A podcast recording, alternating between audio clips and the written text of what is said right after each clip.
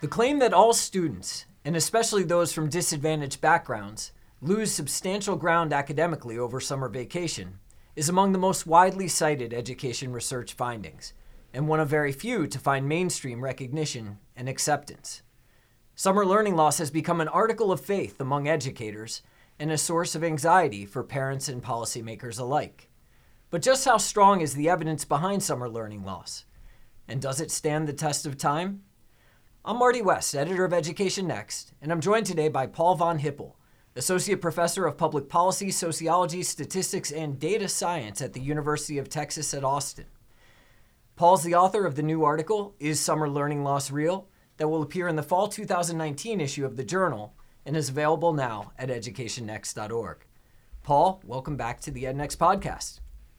Thank you. Pleased to be here.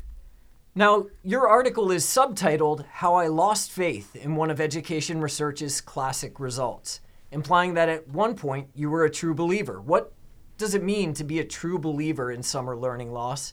And why did those claims seem plausible to you as an education researcher? Well, uh, let me start by clarifying what's meant by summer learning loss because uh, there are really two phenomena that uh, uh are appear under that heading. One is that most children lose months of skills over the summer, so the teachers have to spend weeks or months on review in the fall. And the other claim is that poor children lose more during the summer than children who aren't poor, so that summers cause achievement gaps to grow. In fact, one study, which we'll get into a little later, reported that two thirds of the achievement gap at the end of middle school was due to summer learning.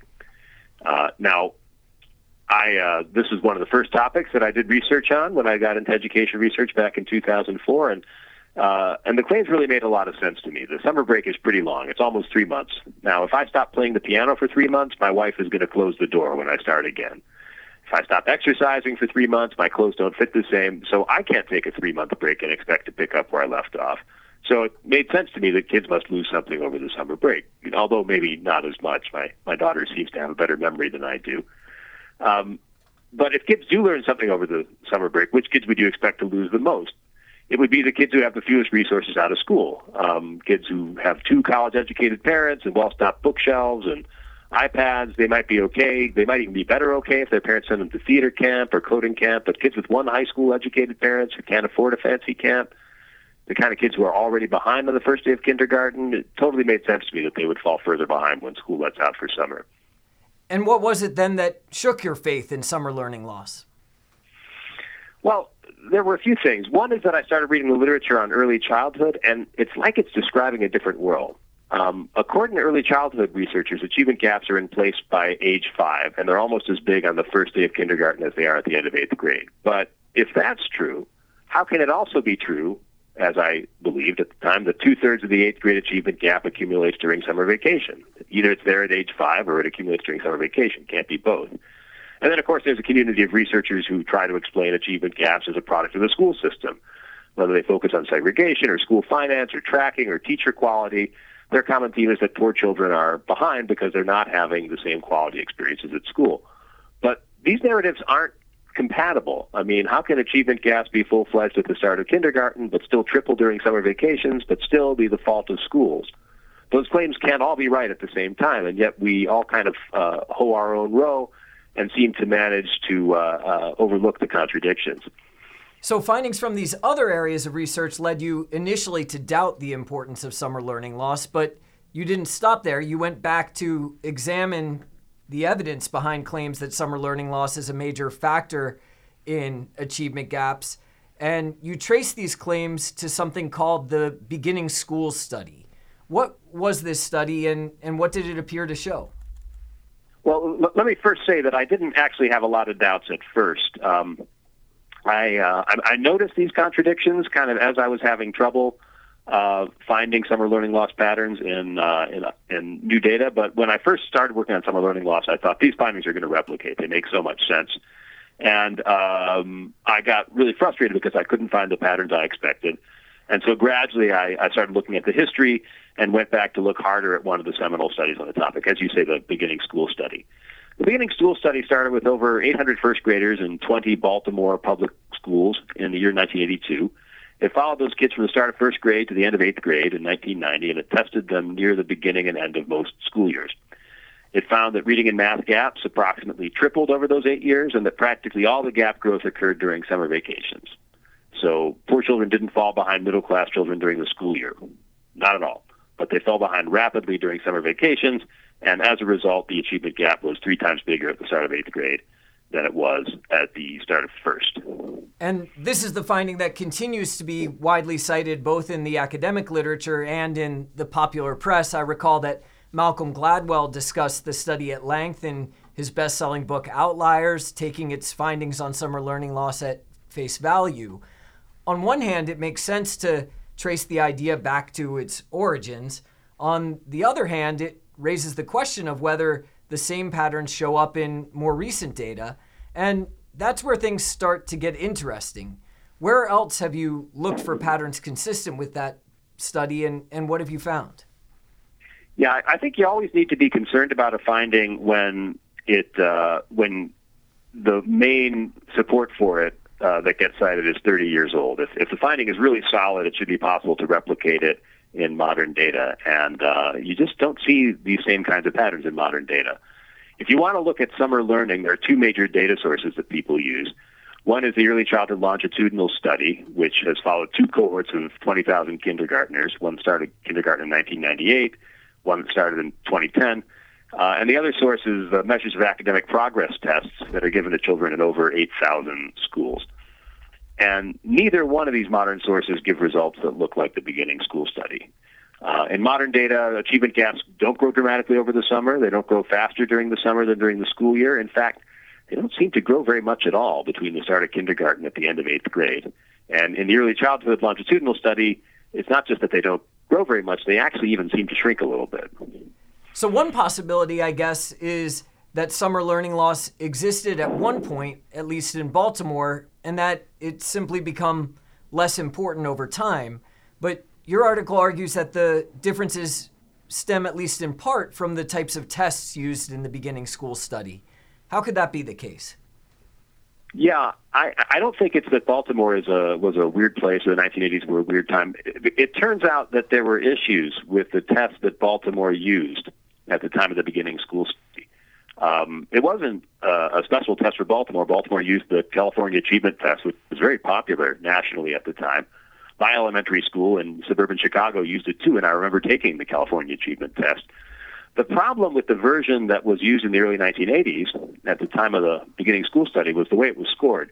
It still used a method called Thurstone scaling, which had been invented by Louis Thurstone in 1928 um, and was a convenient but not very uh, psychometrically accurate way to score tests um, before personal computers.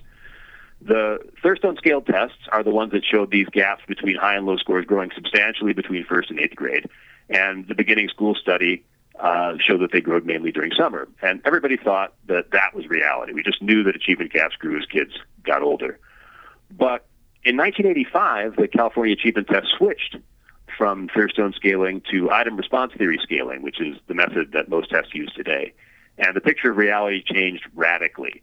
Uh, after the scale change, it no longer appeared that gaps grew between first and eighth grade. Instead, gaps shrank. And some of the shrinkage, this is crazy, some of the shrinkage happened over summer vacations. So, part of the issue seems to be the methods for scaling test scores. That is, how we translate students' answers to a set of questions into an overall score. But another aspect of the beginning school study that you discussed was its reliance on fixed form tests. What what's a fixed form test, and, and why might that also matter? Yeah, uh, fixed form tests, which are still very popular, uh, basically means you get a piece of paper with a set of questions on it. And everybody gets the same questions if they're in the same grade. So you have a single set of questions for first grade, the same for all first graders. And um, in the beginning school study, they were the same at the beginning of the year as at the end. And then all the kids leave for summer vacation. And when they came back, they took the second grade test, which had different questions.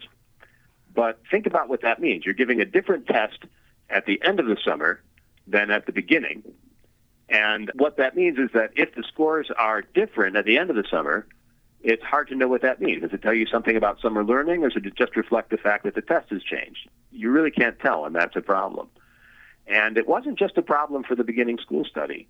Uh, practically all studies that were done at that time all studies reviewed in the 1996 meta-analysis that people still cite regarding uh, summer learning loss, all those studies used fixed form tests. So they gave different tests at the end of the summer than at the beginning, and you just don't know if their conclusions about summer learning are really conclusions about summer learning or just tell you that test forms were changing at the end of the summer. Now, the modern testing programs that you referred to earlier, the Early Childhood Longitudinal Study and the MAP test, they no longer use fixed forms, as I understand it, but rather are adaptive. That is, they ask harder questions after students give correct answers and easier questions after students give incorrect answers. And in theory, this makes it much easier to pinpoint exactly what students know and therefore how their knowledge might have changed over the summer. So, when we look across these different modern testing programs, we might expect that their findings would line up with one another and provide a consistent picture. Is, is that what you found as you look across these different modern testing programs? Yeah, unfortunately, no. I, I was very help, hopeful that you know since we've learned a lot about scaling tests and um, uh, we're doing a better job of it, and we're giving adaptive tests. I was hoping that we would have a consistent picture today, but we don't. It turns out that even adaptive, well-scaled tests don't provide a consistent picture of summer learning. The early childhood longitudinal studies don't agree with the measures of academic progress, at least when it comes to summer learning. So, according to the early childhood longitudinal study, summer learning loss, it looks like a trivial thing. Uh, on average, it looks like students learn maybe two weeks of skills over the summer, and in one summer they actually gain a little bit in math. But according to the measures of academic progress, summer learning loss is much more serious, and on average, it looks like children lose two or three months of reading and math skills over every summer between uh, um, years of elementary school. So, why don't these two uh, really excellent data sources agree on what summer learning loss is? Something wrong with one of them? I don't, I don't know, and I haven't met anybody else who knows either. So, when even the best modern tests provide somewhat different answers concerning the importance of summer learning loss, we might be tempted to throw up our hands. And in fact, you write in the article that the problem could be serious or it could be trivial. Children might lose a third of a year's learning over summer vacation, or they might tread water. Achievement gaps might grow faster over the summer, or they might not. Despite that uncertainty, do you think the available evidence at least allows us to draw some stronger conclusions? Yeah, I, I think we can uh, draw a few stronger conclusions. First, I think we probably need to stop saying that two thirds of the eighth grade achievement gap is due to summer vacations. It sure looked that way in the beginning school study 35 years ago, but I don't know of a single data set collected in the past 20 years that supports that statement. And second, we should take early childhood scholars seriously when they say that most achievement gaps form before the age of five. Um, tests don't entirely agree on how much gaps change after children start school and how much of that changes happens during summers and how much happens during during the school years. But on every test I've looked at, most of the gap is present on most on the first day of kindergarten. Um, with respect to inequality, whatever happens during the school years and summers of elementary middle school, it looks like it's not as important as what happens in the first five years of life. So we need to take early childhood research very seriously. The third thing is that there's there's one fact about summer that's so obvious, it's easy to overlook. In fact, we probably didn't need research to establish it. And that fact is that nearly all children, no matter how advantaged they are, learn much more slowly during summer vacations than they do during the school years. And that means that every summer offers children who are behind a chance to catch up. So even if it's not true that gaps grow a lot during summer vacations, summer vacations still offer a chance to shrink them. So if summer vacation does provide that opportunity, what, in your view, is the best way to capitalize on it? Well, there are three options uh, that people talk about. One is summer learning programs, one is extended school years, and one is year-round calendars. So I'll uh, I'll start with extended school years. Extended school years are uh, school years that offer a lot more days of instruction than uh, traditional calendars do. So traditional calendar offers about 170 to 180 days of instruction. Extended school years are more like 210, and that typically means that the school year stretches into the summer and maybe there's some Saturday instruction too. These kind of calendars are very rare among traditional public schools, but they're part of the recipe that makes certain charter chains, uh, most famously KIPP, as effective as they are. Um, extended school years are easy to mix up with something called a year-round calendar, which is more popular and not as effective. Uh, year-round calendars also extend into the summer, but they don't offer any more instruction days than regular calendars. They just take the usual 178 uh, 170, 180 school days and spread them out more evenly across the seasons. Uh, I reviewed the evidence on year-round calendars in 2015, and it was clear they had no benefits for achievement. Kids don't get any more instruction than they do on traditional calendars, so they don't learn anymore. It's it's really that simple. And then the, the third option is to have a special summer learning program, a program that's uh, not really part of the regular school year, but uh, something that kids can show up into the summer. And I like some summer learning programs, and a few of them are, are backed by strong evidence now. A recurring challenge that they have is that um, many of them are optional, and kids don't attend regularly, which reduces the benefit. And unfortunately, the kids who have the least regular attendance are probably the kids who need the programs most. So I think we need to think harder about making summer learning programs mandatory or otherwise irresistible to kids who are behind. Yeah, I know there's some interesting work going on right now, even by some of my colleagues at the Harvard Graduate School of Education, trying to communicate with families over the summer and sort of uh, support, nudge, scaffold uh, their own work at home with students in order to try and keep them making progress academically over the summer. So maybe that's a half step between making learning programs mandatory and doing nothing at all. Right, right. Yeah, I've seen some nice results coming out of um, uh, coming out of summer reading programs that are conducted at home, uh, and, and they do come out of the Harvard Graduate School of Education. I, I think it's important to remember we should we should have appropriately scaled expectations for these kind of programs. Back when I believed that two thirds of the achievement gap was due to summer vacations, I thought summer learning programs should have huge effects. Uh, they seem to have modest effects. Uh, they're they're there, but they're not nearly as large as they, they probably would be if summer learning gaps were huge. Um, and so it tends to take several summers to really accumulate uh, a, a, meaningful effect from a summer learning program. An effect that really takes a bite out of the achievement gap.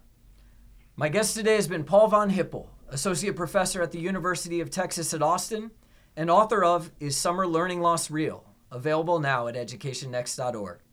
Paul, thanks for being part of the podcast. Thanks. It was really interesting talking with you. And appropriately enough, this episode on summer learning loss marks the end of the 2018 19 season of the EdNext podcast and the start of our own summer vacation. We'll be back in August to discuss the results of the 2019 Education Next poll, so be sure to stay subscribed. And in the meantime, you can prevent any slowdown of your own learning by checking out our archive where every episode we've recorded is available now for download. Have a great summer and talk to you in August.